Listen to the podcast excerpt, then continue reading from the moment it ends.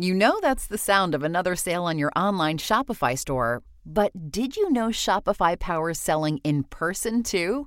That's right. Shopify is the sound of selling everywhere. Online, in-store, on social media, and beyond. Shopify POS is your command center for your retail store. From accepting payments to managing inventory, Shopify has everything you need to sell in person. With Shopify, you get a powerhouse selling partner that effortlessly unites your in-person and online sales into one source of truth. Track every sale across your business in one place and know exactly what's in stock. Connect with customers in-line and online. Shopify helps you drive store traffic with plug-and-play tools built for marketing campaigns from TikTok to Instagram and beyond. Get hardware that fits your business. Take payments by smartphone, transform your tablet into a point-of-sale system, or use Shopify's POS Go mobile device for a battle-tested solution. Plus, Shopify's award-winning help is there to support your success every step of the way. Do retail right with Shopify. Sign up for a $1 per month trial period at shopify.com/crimes, all lowercase. Go to shopify.com/crimes to take your retail business to the next level today. Shopify.com/crimes.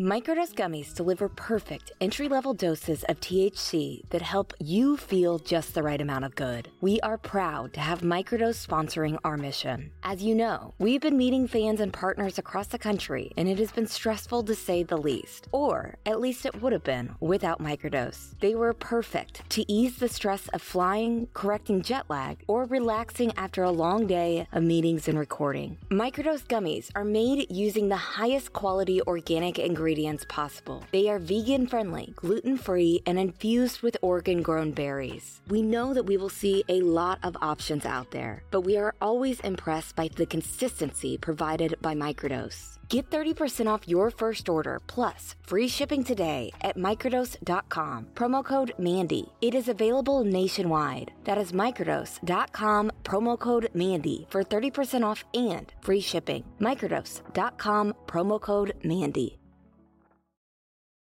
I don't know why Alec Murdaugh has so much power over Russell Laffitte and Palmetto State Bank, but I do believe that they are not the victims in this. No matter how many times they claim to have been tricked by Alec Murdaugh, I will not let Russell or the bank try to claim a spot next to the actual victims here, the very people they betrayed by allowing Alec to call the shots. My name is Mandy Matney. I have been investigating the Murdaugh family for more than 3.5 years now. This is the Murdoch Murders Podcast with David Moses and Liz Farrell.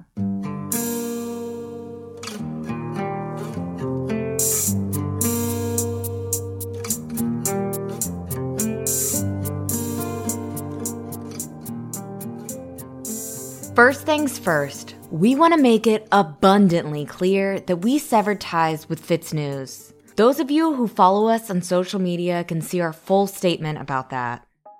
And moving on to better things, it is almost officially fall. And I can't believe I'm saying this, but we're less than 1 month away from our wedding day. Shout out to our unbelievable wedding planner, Kelly Korn, who has taken so many responsibilities off of our shoulders so we can focus on our work here. I'm literally the worst when it comes to planning things, so I really have to thank my sweet fiance, David, and Kelly for working so hard to get everything in order for our big day. And man, there is still a lot of work to be done. We're also excited to announce that we have another special bonus episode for y'all this Friday. Eric Bland will be serving a hot cup of justice to start your weekend on the right foot. We are so happy the first bonus episode was a huge success, and we want to continue the momentum of educating the public on the law so that none of us get taken advantage of. Stay tuned Friday for our second Cup of Justice bonus episode on the MMP feed. And speaking of our legal system and the power of podcasts, this week, after 23 years in prison,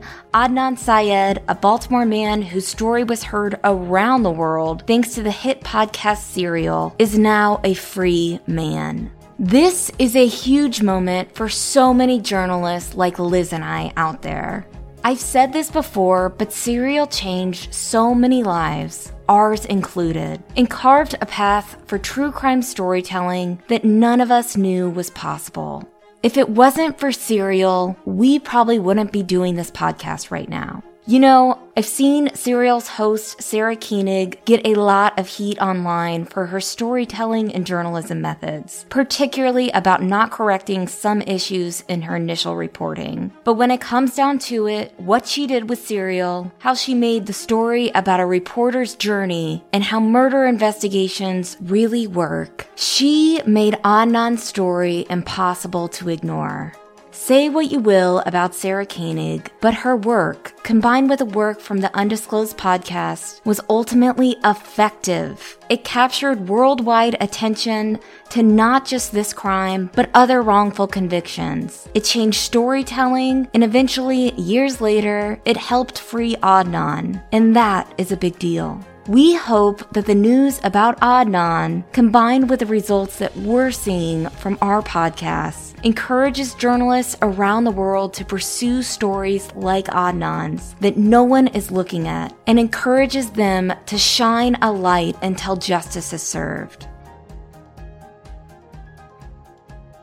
So a few weeks ago, we told y'all about Russell Laffitte's federal hearing on September 6th. Because the hearing was held in Charleston on a Tuesday, and Tuesdays are always crazy for us because we have Wednesday podcast deadlines, neither Liz nor I could go to Russell's bond modification hearing, which, by the way, are typically uneventful and short. But surprise! Like everything in this story that is supposed to be procedural and boring, turns out the hearing was the exact opposite. Last week, a 127-page transcript from Russell Laffitte's September 6th federal court hearing was made available to the public. And let me tell you, it is mind-blowing. And of course, there is a lot to unpack.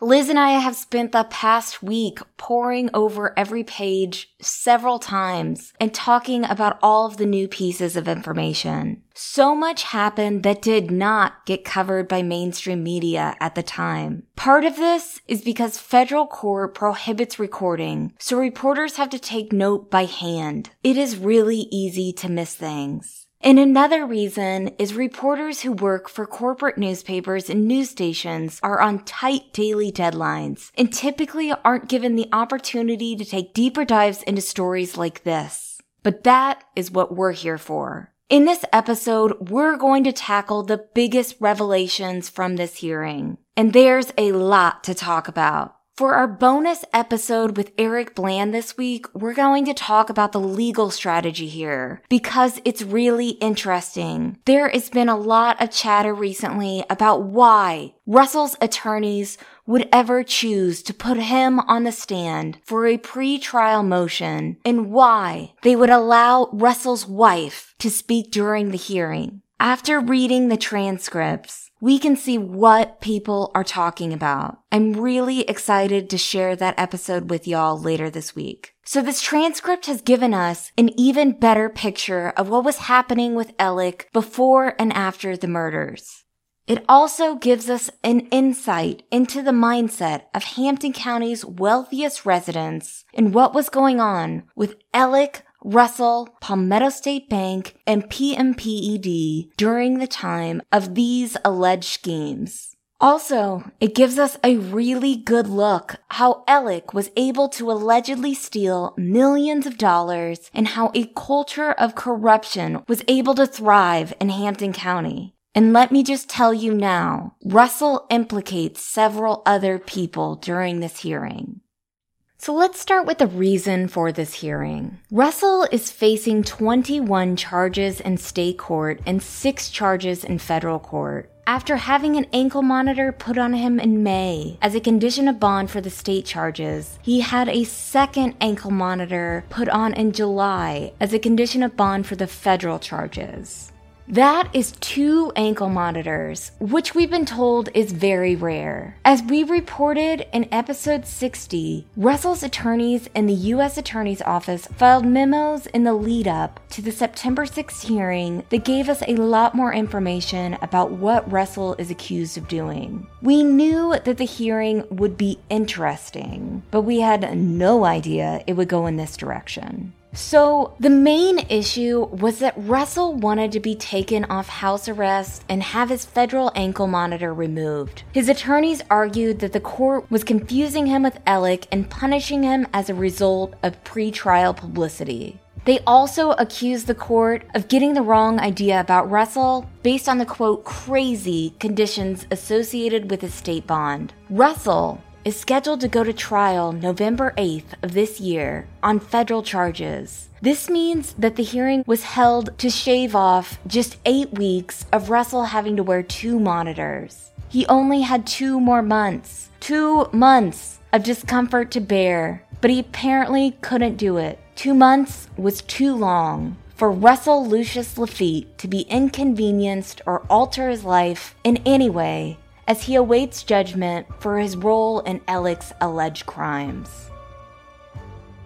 After reading over the transcript, it's amazing to us how much entitlement and arrogance emerges from these guys when they are finally being held accountable. Russell is facing 27 charges and dozens of years in state and/or federal prison, and yet he's treating the removal of an ankle monitor like he was denied the aisle seat on a flight to Hawaii. He is totally forgetting that jail was an option for him. He could be awaiting his trials in jail. The ankle monitors are actually a privilege. Nevertheless, Russell testified for 2.5 hours, and afterward, his wife, Susie Laffitte, read a long speech in the hopes that the judge would change her mind. The judge ultimately decided to take him off of house arrest, but she wasn't buying the argument that Russell's ankle bracelet should come off. What's really struck me about all this is how Russell and Susie thought their words would impress the judge in any way, that the judge would hear what they had to say and think they're being treated unfairly.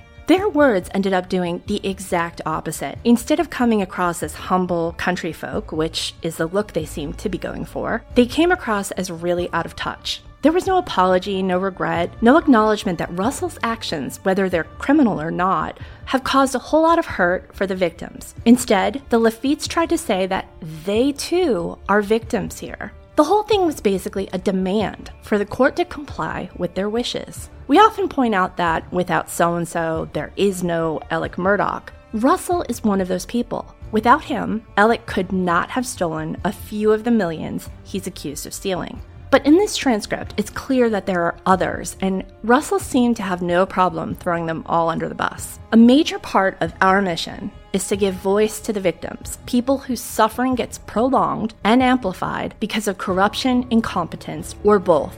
So, for this episode, we spoke with Alania Plyler. We wanted to get her perspective on Russell's and Susie's courtroom performance. Once again, she had some really smart observations and powerful things to say. So we're going to start with the end of the hearing first, because we think Susie's speech to the judge really sets the tone for the whole hearing. To recreate the speech, because again, there's no recording, we had our friend Maggie Washoe read it. Maggie is the longtime publisher of CH2 magazine on Hilton Head Island and CB2 magazine that covers the rest of Beaufort County. The speech was really long, so we picked out the most relevant excerpts. Here's how Susie's speech started. Good morning, Your Honor, all counsel present and ladies and gentlemen of the audience. Thank you for allowing me the opportunity to say a few words. Bear with me. This is not my arena. I prefer kindergartens, third graders, and anything below sixth graders. And this is certainly not on my bucket list. However, I feel it is necessary that I share with you today. First of all, I want to express sympathy to each and every victim that has been taken advantage of by Alec Murdaugh. My family and I understand how it feels to be victimized by someone you trusted, and we sympathize with each of those victims. We asked Alania Plyler, a real victim who has been dragged into this mess through no fault of her own, about how she felt when she read the statement from Susie. That word sympathy has always gotten me, like, don't feel sorry for me. And Not in that aspect. Like your husband did what he did, and I feel like he needs to take responsibility for his actions.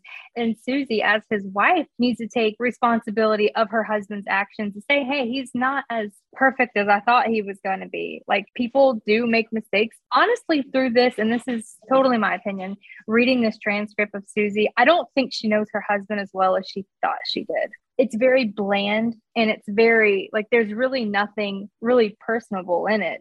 So reading about that she sympathizes with him, but it's really that next line where she talks about that she's also, her family has been victimized and all. That's pretty shameful that you went to that level to begin with, because she has no idea. She has no idea what it is to be victimized by her husband, Russell. Russell and I have remained quiet throughout this process for several reasons. One, we thought that was the expectation, the way the legal process was supposed to proceed, the appropriate behavior in legal proceedings.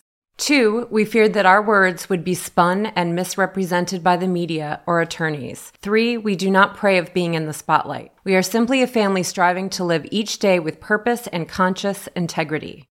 Let's check with Alania about being forced into the spotlight. For instance, when she talks about how her family has been negatively affected and her husband is viewed differently in public now, like, that's not our problem. Like, there's mounds of evidence that prove otherwise of what she says. And she's saying that, you know, there's misconceptions and that she doesn't believe he's done what he said he's done. I mean, even his attorneys have said that he's guilty of, you know, certain things. So it's like, it's mind-boggling. It really is. And the fact that she thinks that it's not an issue of what her husband has done, like literally taking money out of children's accounts, like that's okay to her. And I just often wonder, like, if the role was reversed, how would she feel? She talks about how her and her husband have raised two children. Like, if the role was reversed and it was her son and her daughter whose accounts were manipulated and they had been used as funds for grown men, I wonder how she would feel about it. And I wonder what she would say about that. But fortunate for her, her children had never been through anything to be put in a position like that. However, due to multiple media inaccuracies and false statements by plaintiff's attorneys and how those misconceptions have thus far negatively affected my husband's freedom and our family in general, I feel it is necessary to share some true facts with you all today. My goal today is to share a few facts with you that will make it clear beyond a shadow of a doubt that Russell Laffitte is not a flight risk and in no way is he a threat to society. Let's pause for some quick background on Russell and Susie. According to the transcript, one of the facts Susie shared with the court after this introduction was to say that she and Russell have been married for 29 years. Russell and Susie were married on February 17, 2001, according to their wedding announcement in the state newspaper. Their wedding reception was held at Lake Warren Community Center, and they honeymooned in Cabo San Lucas. That was 21 years ago, not 29. It's possible Susie got a little confused by the date. Russell is actually her second husband. In August 1994, 28 years ago, she married a man named Mark Allen Rotenberry of Coldwater, Mississippi, according to their wedding announcement, which also was published in the state newspaper. Russell and Susie have a daughter who is in college and a son who is a senior in high school. Here's Susie with some misconceptions she says that we have about them. Misconception number one, that we live an extravagant lifestyle. We do not live an extravagant lifestyle, nor do we have access to a mountain of cash. We presently live in a vintage, at best, double-wide trailer on our family farm. We have lived a comfortable life because we work hard. Okay, a couple of things here. One, Hampton County is incredibly poor.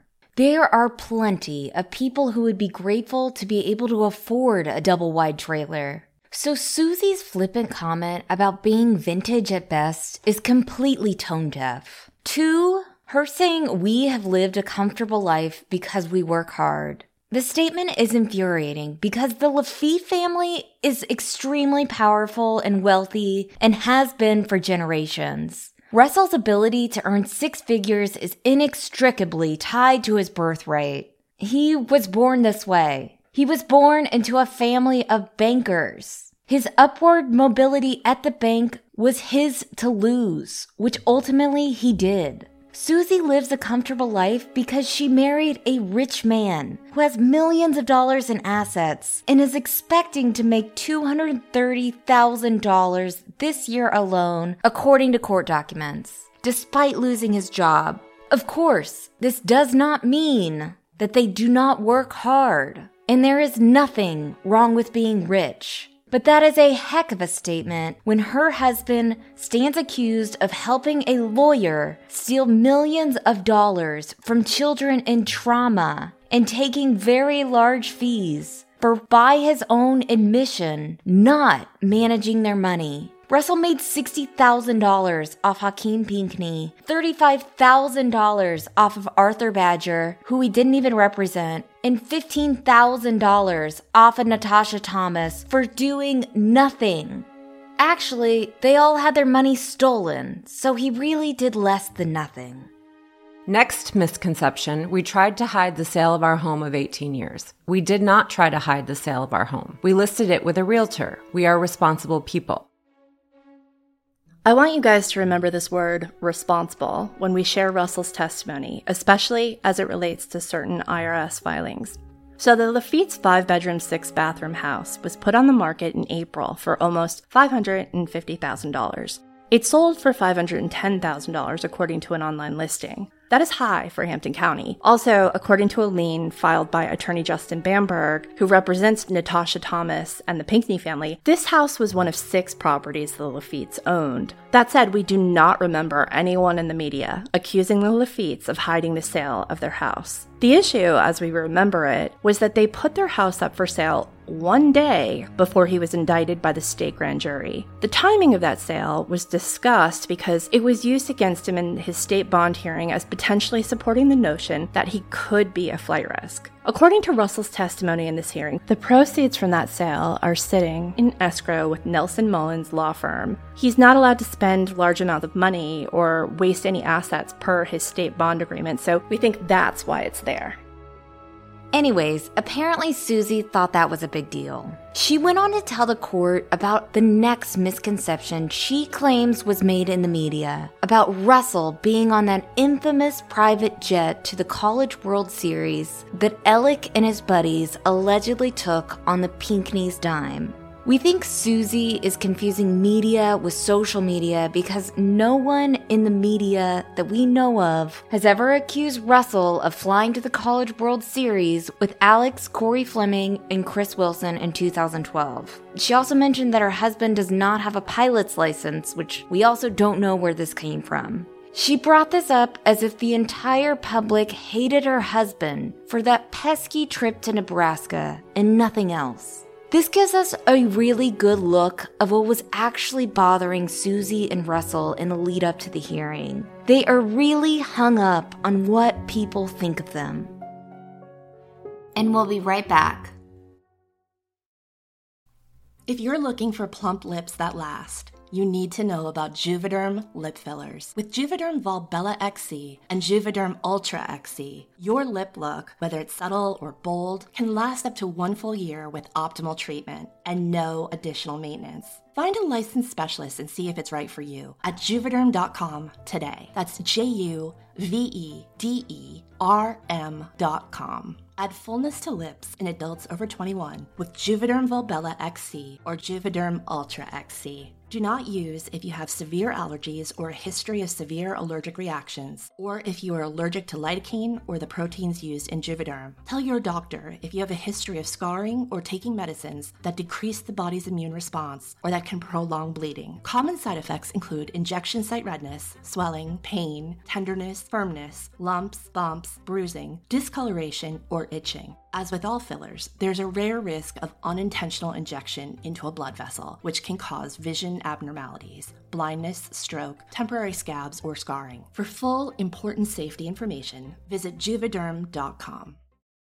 If you thought the only way to get a more defined jawline with natural-looking results was through surgery, think again. Juvederm Volux XC is a non-surgical injectable gel filler that improves moderate to severe loss of jawline definition and can help you achieve natural-looking results with little downtime. Even better, the improved definition lasts up to 1 year with optimal treatment, no maintenance required. Improved jawline definition for a smooth, sculpted look with Juvederm Volux XC. For important safety information and to find a licensed specialist, visit Juvederm.com. That's Juvederm.com.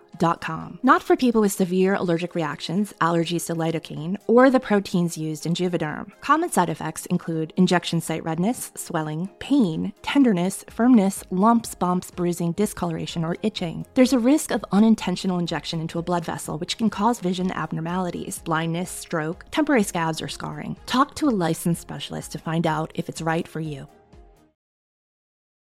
And still, Susie continued with her long list of grievances toward the media, which seems like it would have been more appropriate for a press conference instead of federal court, but here we are. Next misconception. We socialize frequently with Alec Murdaugh. That is not true. Alec Murdaugh was a bank customer. We attended the funerals of Maggie and Paul Murdaugh, as most members of our community did. Other than that, I do not remember exactly when I last saw Alec Murdaugh. My best recollection was several years ago in a local restaurant. Russell also testified that he is not friends with Alec. So stick a pin in that for a minute when you hear Russell's testimony, because you're going to be like, really? You did all of this for somebody that you're not friends with? Most importantly, Russell Laffitte is not a danger to society. He's not cold or callous. He is kind and caring. He has never once been accused of any act of violence. He is a hero to his children and many of their friends. We'll let Alania take this one. He's a hero to his children and many of their friends. Okay, that's great. Like, I'm glad he's being a dad. That's great. But what about the children that he has signed up for to take responsibility of their finances and to grow their money, or not even to grow their money, just to protect their money, just to simply protect it? He's not a hero to those children or who were children. He's not cold or callous, but yet he's willing to eat lunch on a child's dime without her consent. Like the whole sandwich thing, I still go back to. That takes a cold-hearted person to do that. Knowing the situation that he was in while he was in Colombia here to help me and what put us in the position to be able to eat lunch face-to-face, that alone shows that he's cold and callous, that he took advantage of the situation to buy a $7 sandwich and not even have permission or consent to use my money. So if you're willing to do that in front of me, it just goes to show, like, the roots grow deeper than what we thought.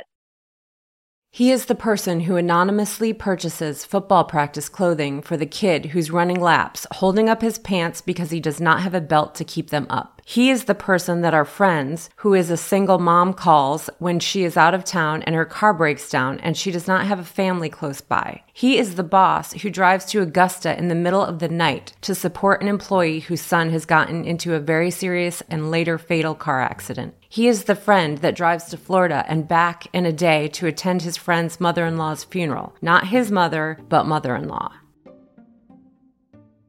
Okay, I'm just going to say it. Does this not seem suspicious to Susie at all? Single moms? Augusta in the middle of the night. Russell drove to Florida and back in a day to attend the funeral of someone's mother-in-law? Obviously, we don't know the depth of Russell's relationships with the mothers of the people his friends married, but everything Susie says here is a red flag given the context. Alec Murdaugh borrowed millions from Palmetto State Bank. He treated it like his own personal piggy bank. He is accused of stealing and laundering millions, and no one knows why yet. Oh, also, he was charged with drug trafficking. In the meantime, Russell told the court that he had no idea how Alec was spending his money or how Russell spent the hundreds of thousands he loaned himself from Hannah Plyler's account. As you'll see in a bit, there's so much that went on at that bank with Russell and Alec. So these midnight out-of-state trips that Susie thinks are so nifty, I hope someone is looking into them. He is the son-in-law that Granny brings her cell phone to any time she has an issue, and that's pretty often. In fact, he is a gentle giant. So Alania made a really good point about this. So if I was in his position and all Granny had to say about me was, I help with the phone, I'm not doing a very good service to Granny. If that's all that you can say I do well at is fixing a phone, I have failed her as her grandson or great-grandson or whoever he may be to Granny.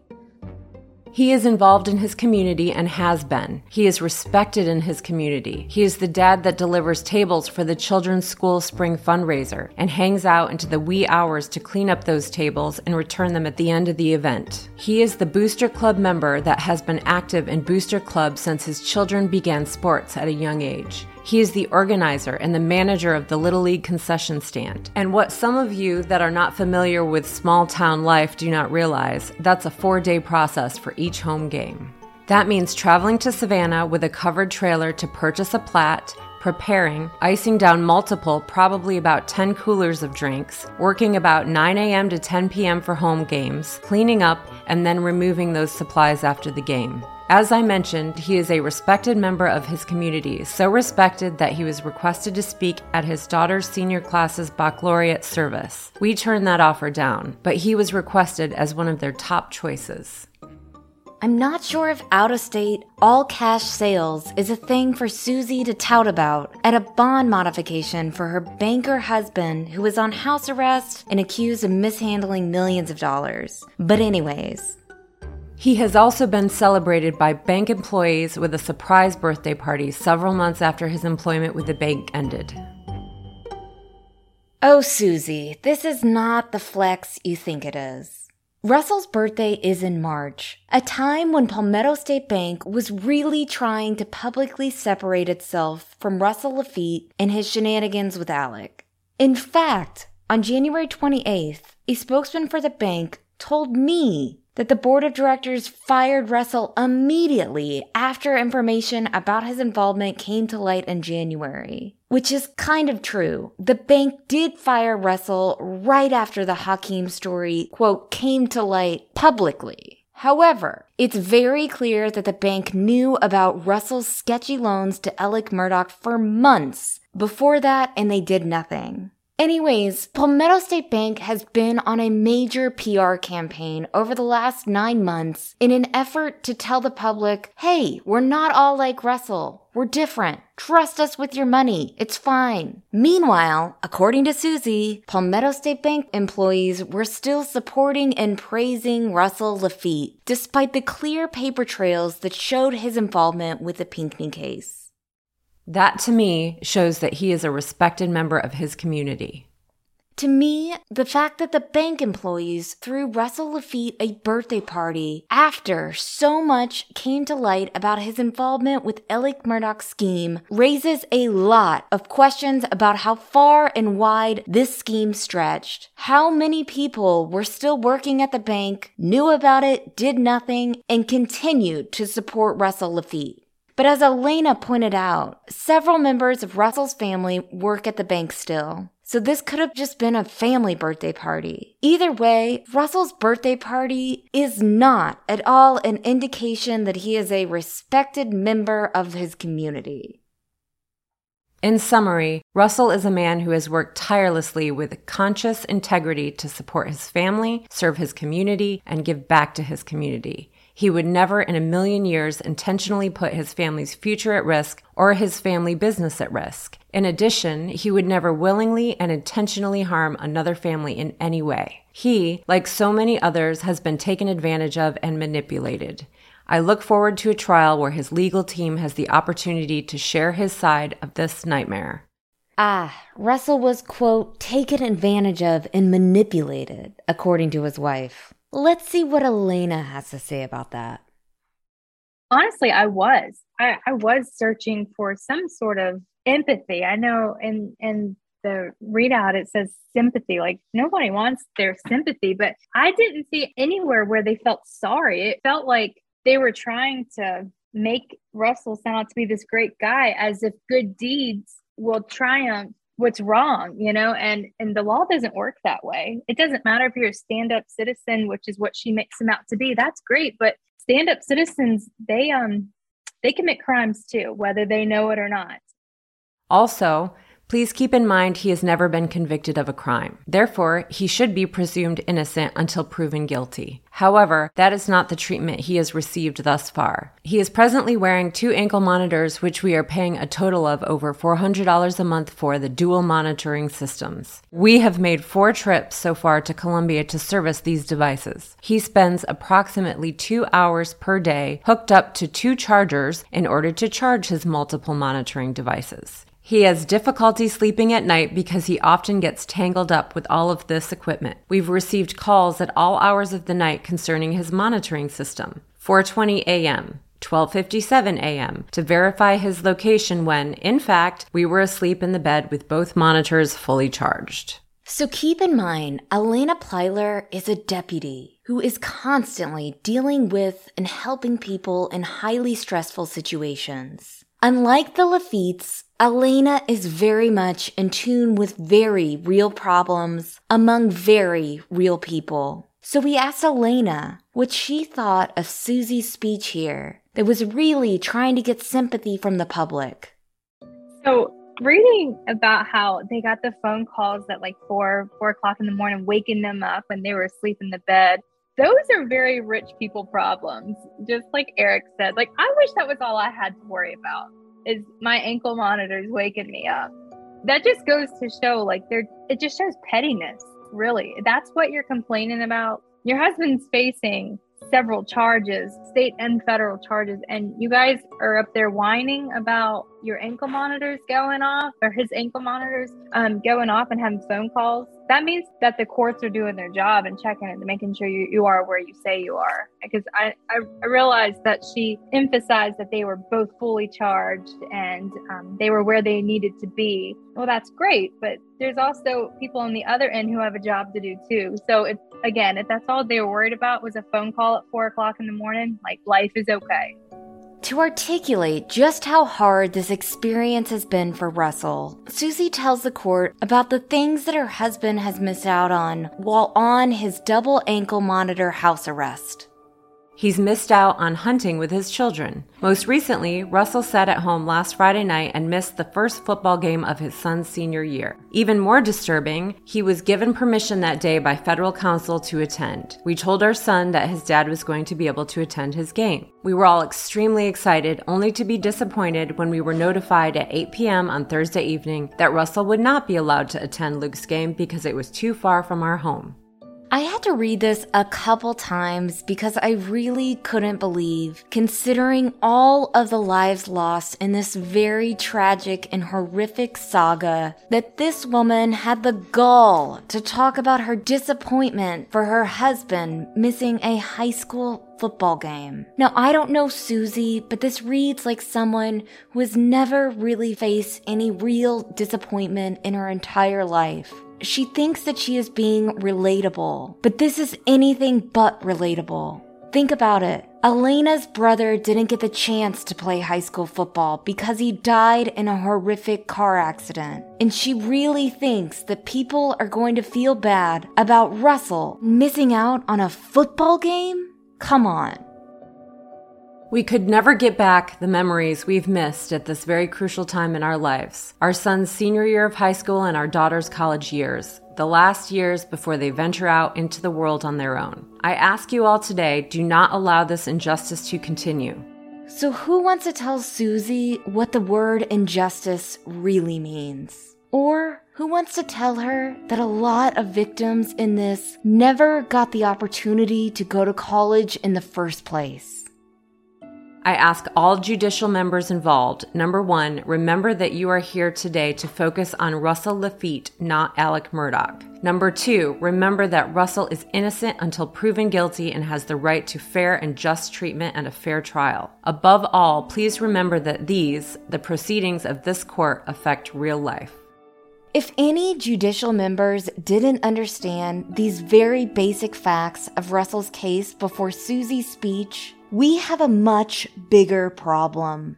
Susie concluded her speech with one last plea, to give Russell a fair trial. You know, his constitutional right. She claims again that inaccurate statements were made about Russell, and then weirdly, she says this.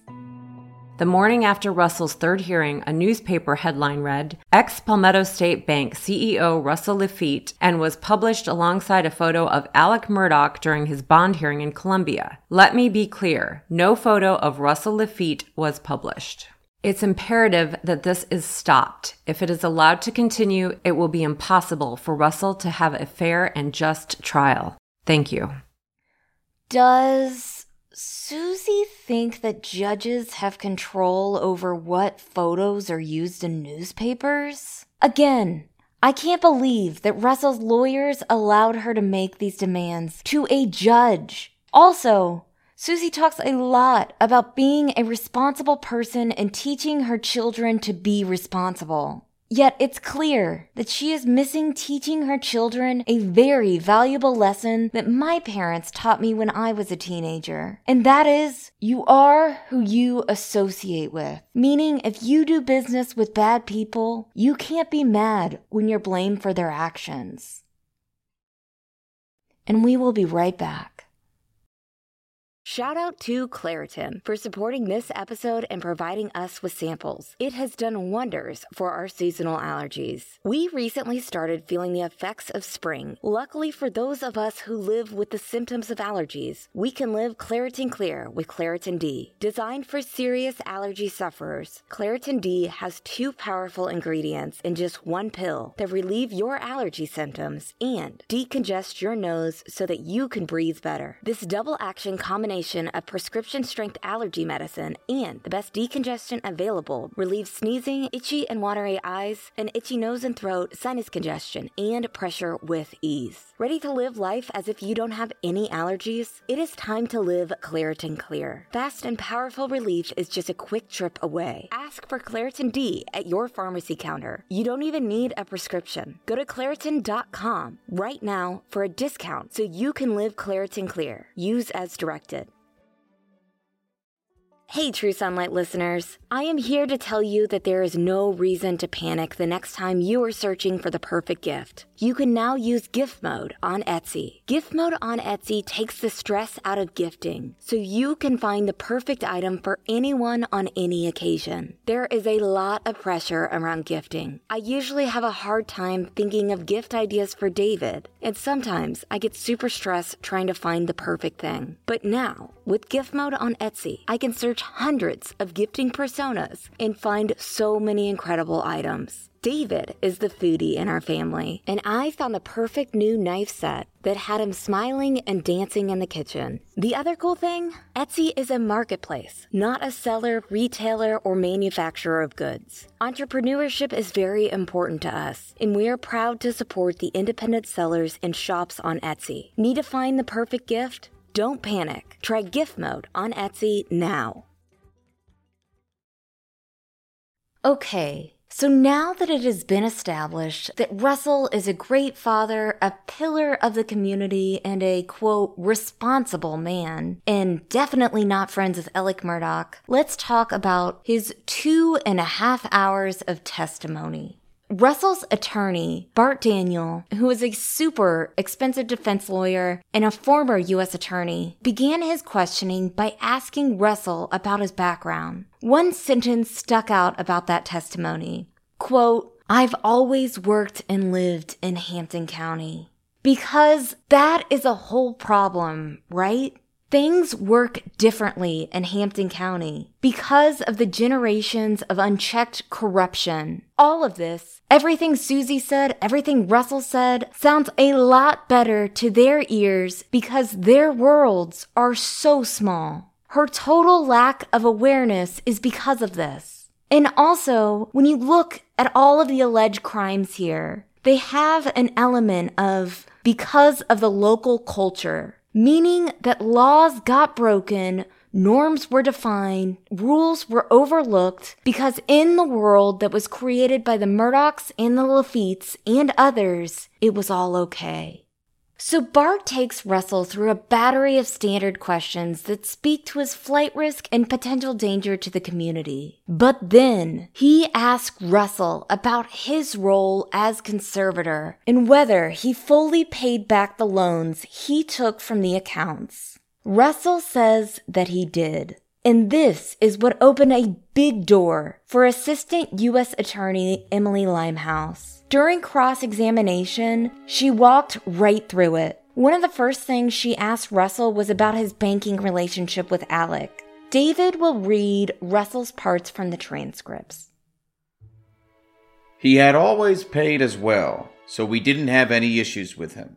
We would always watch, just like everybody else, talked about his overdrafts, and we watched them. We spoke with him many times, emailed him about them. You know, we stayed on top of him, loaned him money sometimes to cover them. Sometimes he would cover them with his own funds. So as we've reported before, Alec seems to be constantly and seriously overdrawn in his accounts while getting millions in loans from Palmetto State Bank and allegedly stealing millions. But sure, Russell had no issues with him as a customer. A good portion of his overdrafts were paid off by loans and or allegedly stolen money, which, according to the testimony, Russell helped facilitate. Russell says he wasn't aware that the money was stolen, and we'll get to that in a second. It seems like Alec took at least one personal loan from Russell's father, Charlie Laffitte, who was CEO of the bank until 2020 and is chairman of the board. That loan was for $125,000, according to Russell. And for what? Who knows? But the point is this. Do bankers have to, quote, stay on top of good customers? Do good customers take out additional personal loans from the owners at the bank while also an overdraft at the bank and in debt for millions? From 2011 to 2015, Russell told Emily he made about $100,000 to $150,000 every year. During that same time period, Russell made about $400,000 in fees from quote-unquote managing the accounts of Alec's clients. Here's where things get really interesting. We're going to have Liz read the part of Emily while David reads the part of Russell. So during this time, you were making a substantial percentage of your yearly income on fees in your role as conservator or personal representative? Right, 25%. Yes, ma'am. Did you report these fees to the IRS? Yes, ma'am. Every year, you included the fees on your tax returns. I went back and paid all of them. We didn't do it. I did not do it at that time. I did some, not all of them, but I went back and I have amended all my tax returns to include them. So between 2011 and 2015, you never reported the income to the IRS? I would have to go back and look at my tax return. When did you first report the income to the IRS from these fees? You just said you went back. I did. Some I did then, some I didn't. And I would say 2021, I corrected all of them. We amended all of my tax returns. I wonder what prompted Russell to go back in 2021 and make sure he reported the fees he got from Alec's clients. 2021. What happened with Alec Murdaugh during that year?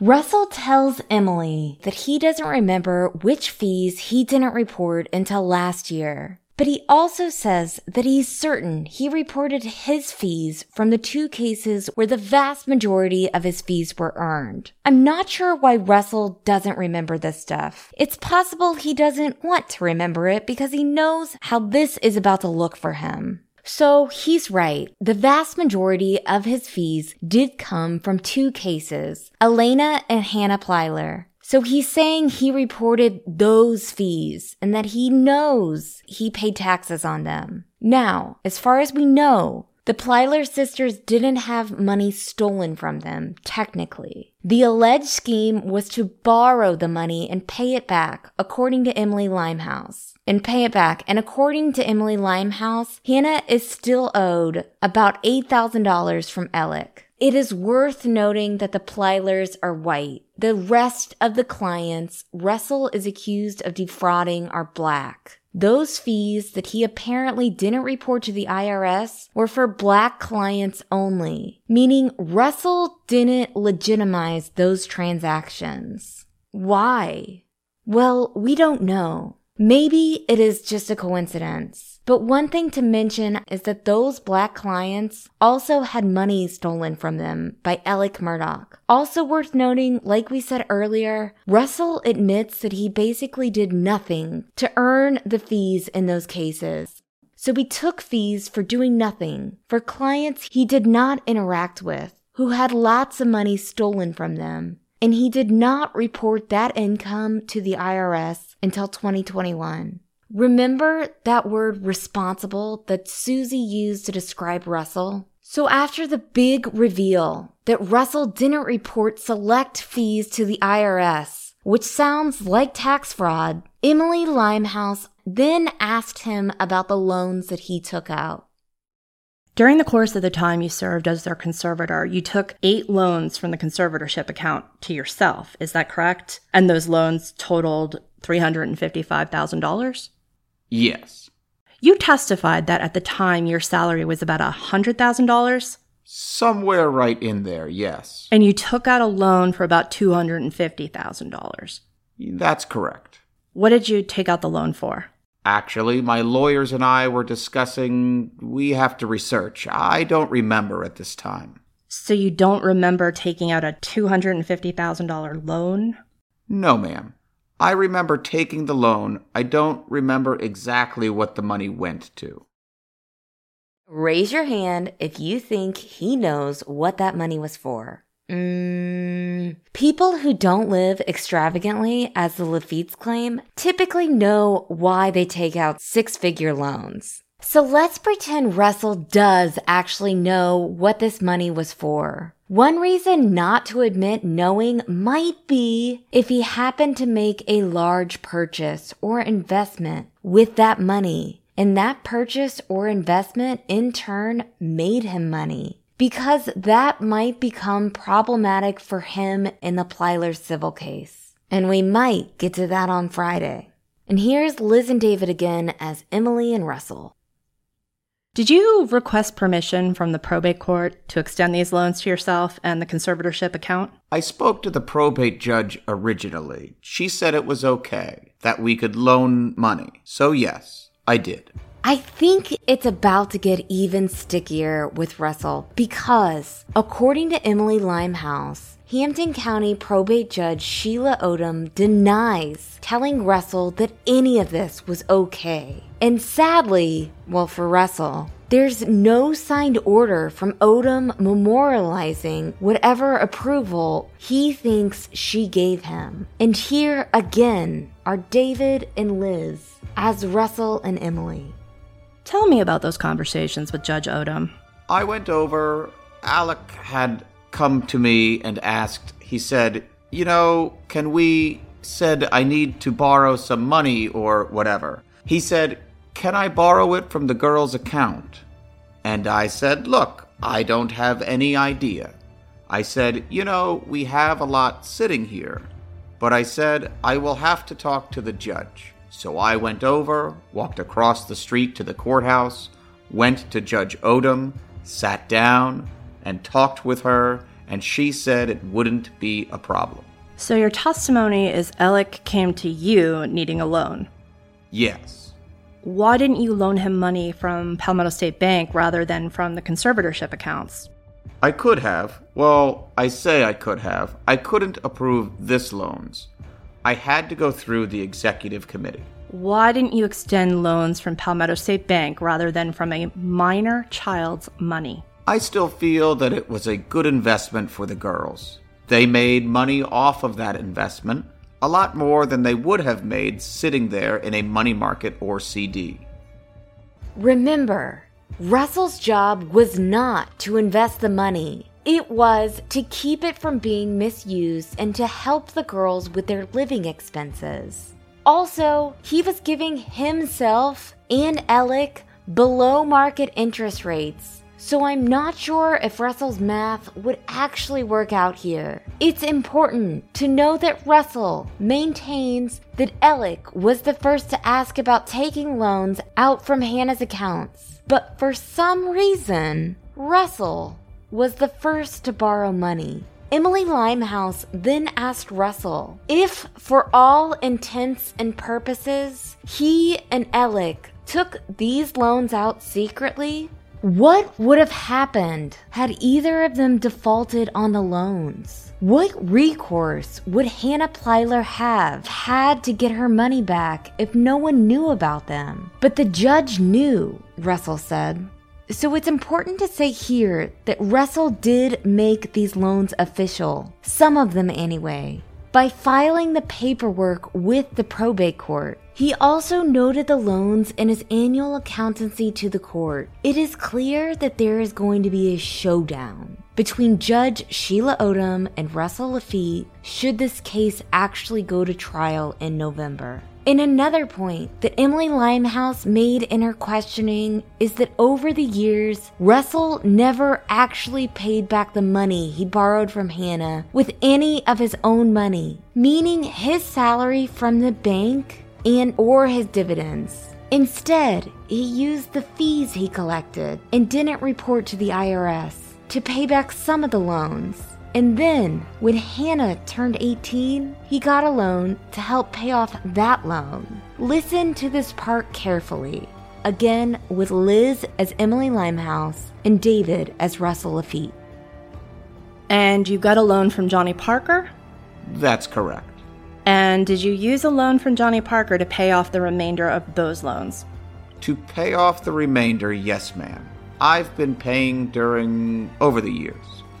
So did you get that? Johnny Parker, a lawyer, a partner at PMPED, the titular partner at the Parker Law Group, which replaced PMPED, loaned a banker, a man whose family owned the bank, in fact, money to pay off a loan he took from a client of his law firm. And not just money, but a significant enough amount to where Russell is still making payments on it. What is going on in Hampton County? It's hard to know where the law firm ends and where the bank begins. It's hard to understand why Russell, a pillar of the community, according to him and his wife, has found himself in such a pickle where he has to borrow money from a partner at PMPD, which is the bank's biggest private customer. According to Russell, Johnny Parker has been making lots of personal loans to people in the community. So that's interesting, right? What does that look like? How are these loans memorialized? How does he collect on those loans? Remember, the confession of judgment Alec immediately filed last fall after his brother and Johnny Parker filed complaints against him for money he had allegedly borrowed from him. According to the complaint, Alec owed Johnny $477,000 as of October 2021. Also, Emily Limehouse revealed that one of the money orders Russell made using allegedly stolen money was for $388,687.50 from Alec to Johnny Parker, ostensibly to pay back another loan. At any rate, Russell better hope Johnny is cool with him testifying about those loans. So, Johnny Parker and Sheila Odom aren't the only people Russell seemed to throw under the bus. He spilled some tea on how some of the lawyers at PMPED were apparently using Palmetto State Bank. Apparently, the bank extended them loans that they paid off annually when they got their bonuses after the first of the year. He also threw his sister and father under the bus by admitting that the three of them made decisions about loaning Alec hundreds of thousands of dollars independent of the executive committee of the bank. According to Russell, this trio also made the independent decision to pay PMPED $680,000, which is half of the $1.325 million that was stolen from Arthur Badger.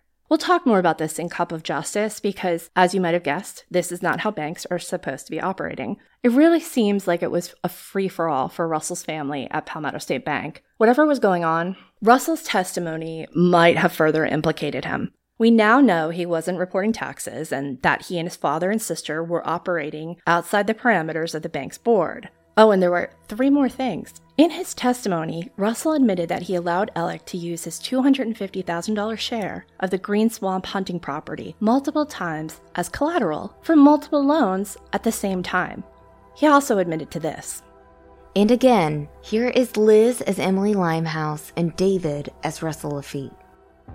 So you knew he came to you and asked, did he ask for money for farming, or it was your idea to make it for farming? I'm not sure whose idea it was to put farming. He owned a large property, 1,700 acres plus or minus, that had timber growing on it. So dust farms, sort of. But it's common practice in banks to put loans onto the commercial side for ease of regulations or regulatory burden. Less oversight, right? You make a commercial loan, there's less oversight. Yes, ma'am. And you do know, as CEO of a bank, that you have to put the accurate use and purpose of the funds in the loan documents and use those funds in the way that the loan is intended, correct? I know... That's not the way you did it. I know that's what's supposed to happen, but that didn't in reality. It never happened with Alec, did it, in reality? In reality, I am not saying it didn't happen with Alec, didn't happen with a lot of instances. So there's that, which sounds kind of like bank fraud. But there's also this. Russell admitted on the stand to helping Alec structure his cash withdrawals so he does not trigger the mandatory federal reporting limit of withdrawing cash in amounts of over $10,000. It is not clear whether the statute of limitations has already run out on this. But if not, Russell could be facing additional charges. Maybe he'll also see some charges for tax evasion. This will likely depend on whether the U.S. Attorney's Office feels the need to pursue those charges. Russell is already gambling by not pleading out his case. Emily's questioning of Russell is related to something we've talked about a lot on this show. The apparent lack of curiosity from people who dealt with Alec Murdaugh. Emily paints a picture in which Russell seems to be helping Alec pay back the bank, meaning something was in it for Russell. Something was in it for the bank. One of the most telling parts of Russell's relationship with Alec, and of his father's and sister's apparent relationship with Alec, is this. In June 2021, after the murders of Maggie and Paul, Alec asked either Russell or Charlie, who was Russell's father, for a $750,000 loan. That loan would be on top of the millions he already owed the bank. Also, he was in overdraft. Emily asked Russell, by how much? And Russell was like, I don't know, a lot. And when Emily gives him a dose of reality, a lot can be $50. What is a lot to you? He tells her hundreds of thousands. Okay, so a man whose wife and son were just brutally murdered, who is hundreds of thousands of dollars in overdraft, owing the bank millions of dollars, comes to you for cash to fix up his house? He was, to my knowledge, it was already a work in progress prior to the murders. Can't say that timeline is perfect, but... So it's a priority of Alec Murdaugh to renovate the beach house under these circumstances? I don't know what his priorities were. Enough for you and your father to loan him money from Palmetto State Bank? Yes, ma'am. This is how Alec got that $750,000 commercial loan after the murders that he used to pay back some of the fee he allegedly stole from his friend, attorney Chris Wilson, and $400,000 of which Russell put into Alec's account to cover his $300,000 plus overdraft. To give him this loan, Russell, Charlie, and Russell's sister Gray apparently operated outside the standard procedure with the board again. Russell apparently had a bank employee backdate the loan forms after a member of the board began asking about Alec's finances, and Russell apparently knew that $350,000 of this loan for house renovations was going not to a contractor, but to a Bamberg County lawyer. And then Alec went to jail, and the bank had to write off the loan as a loss. It's hard to imagine what power Alec Murdaugh had over Russell and Charlie Laffitte that they would have allowed things to get this bad for them and their family business. Okay, so this is a lot to follow, but to recap, during a hearing where Laffitte's team was trying to prove that he is responsible and doesn't deserve to be on strict ankle monitoring, Russell managed to tell the court on the record that he was not responsible enough to report what was likely more than $100,000 in fees to the IRS until it suddenly dawned on him in 2021 to pay his taxes. He was not responsible when he was the conservator for the Plylers, nor was he responsible with Badger, Pinckney, Williams, and Thomas's money. He was not responsible when he took out $355,000 in secret loans from a little girl's account and then had to turn to a PMPED partner for a loan to pay it off. He was not responsible when he didn't get it in writing when Judge Odom allegedly told him he could loan out Hannah's money to himself and Alec. He was not responsible when he and his sister and father were making loans to a derelict customer without fully informing the bank board. He was not responsible when he mischaracterized the reasons for Alec's loans to avoid banking regulations, or when he allowed Alec to use the same collateral for different loans at the same time, or when he took $680,000 of the bank's money to pay back PMPED for the money Alec allegedly stole. And we could go on. And the thing that's the most frustrating out of all of this, as the Laffittes play victim before the court, there are still victims out there who are deeply hurt and devastated by this scheme. Victims like Alania Plyler, who have to relive the worst times of their life when they lost family members, and now they have to come to terms with the fact that grown men with so much more money and power and privilege than they had took advantage of them during that time. So on an emotional level, the word that, or the term, the feeling that comes to mind is just simply heartbroken. And I say heartbroken because Russell was, in mine and my sister's, conservator, not because of the amount of money. It was because there was nobody that could be trusted with that amount of money that was on my end to my family. The attorneys felt like my family couldn't be trusted with that amount of money. So they felt a conservatorship would be the safest thing. And I would agree with them. That would be the safest thing. Until I can't even be protected by somebody who was appointed to me to take care of and guard my finances. And it just goes to show, like I said this at his first bond hearing, like it goes to show you just really can't trust anybody, especially when, like I said, like you were put in a position, you were appointed by a judge to be conservatorship. You have very high expectations, and that's a really big role to have. It wasn't just my sister's account. It wasn't just my account. There were several other children and disabled victims that he had, and not to mention just his clients, period, just other clients. That's a lot of responsibility. And the fact that he got to a level in a position where he felt like it was okay to take money and to move money around like a chess game is unreal. It's unreal. So yeah, it's heartbreaking. It's frustrating. It's embarrassing. There's several things that would describe it, but very disappointing. Even after so much was revealed in the hearing, there are still so many questions in Alania's case that need to be answered. Like why Russell was holding back all of that money that could have been life-changing for her and her sister. And they still don't know where that money went and the real reason behind stealing all of this money and hurting all of these people. But Alania isn't dwelling on what answers she doesn't have. Alania, with the help of her attorneys Ronnie Richter and Eric Bland, is learning a lot about the legal system in this case. In the really good news, she is focused on standing tall, using her voice, and leading by example to show other victims that they can stand up for themselves and tell their own stories. I would like to continue to stand up for victims. I do in a different capacity, but still, it shows that tomorrow you never know where you're going to be. I've learned a lot from this case, just even pursuing hard cases, even when you think that you're at the end, like don't assume that you're at the end because there's always another page to be turned. And at the end of the day, it just is, it's a reminder of just let people talk and listen. Just listen to what people have to say because you learn a lot that way. And it just encourages me to want to tell, to show people like stand up for yourself and don't stop until you're at where you need to be.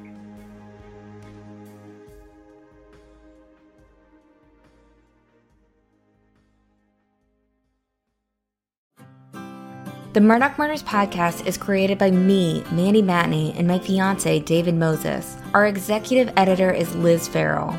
Produced by Luna Shark Productions.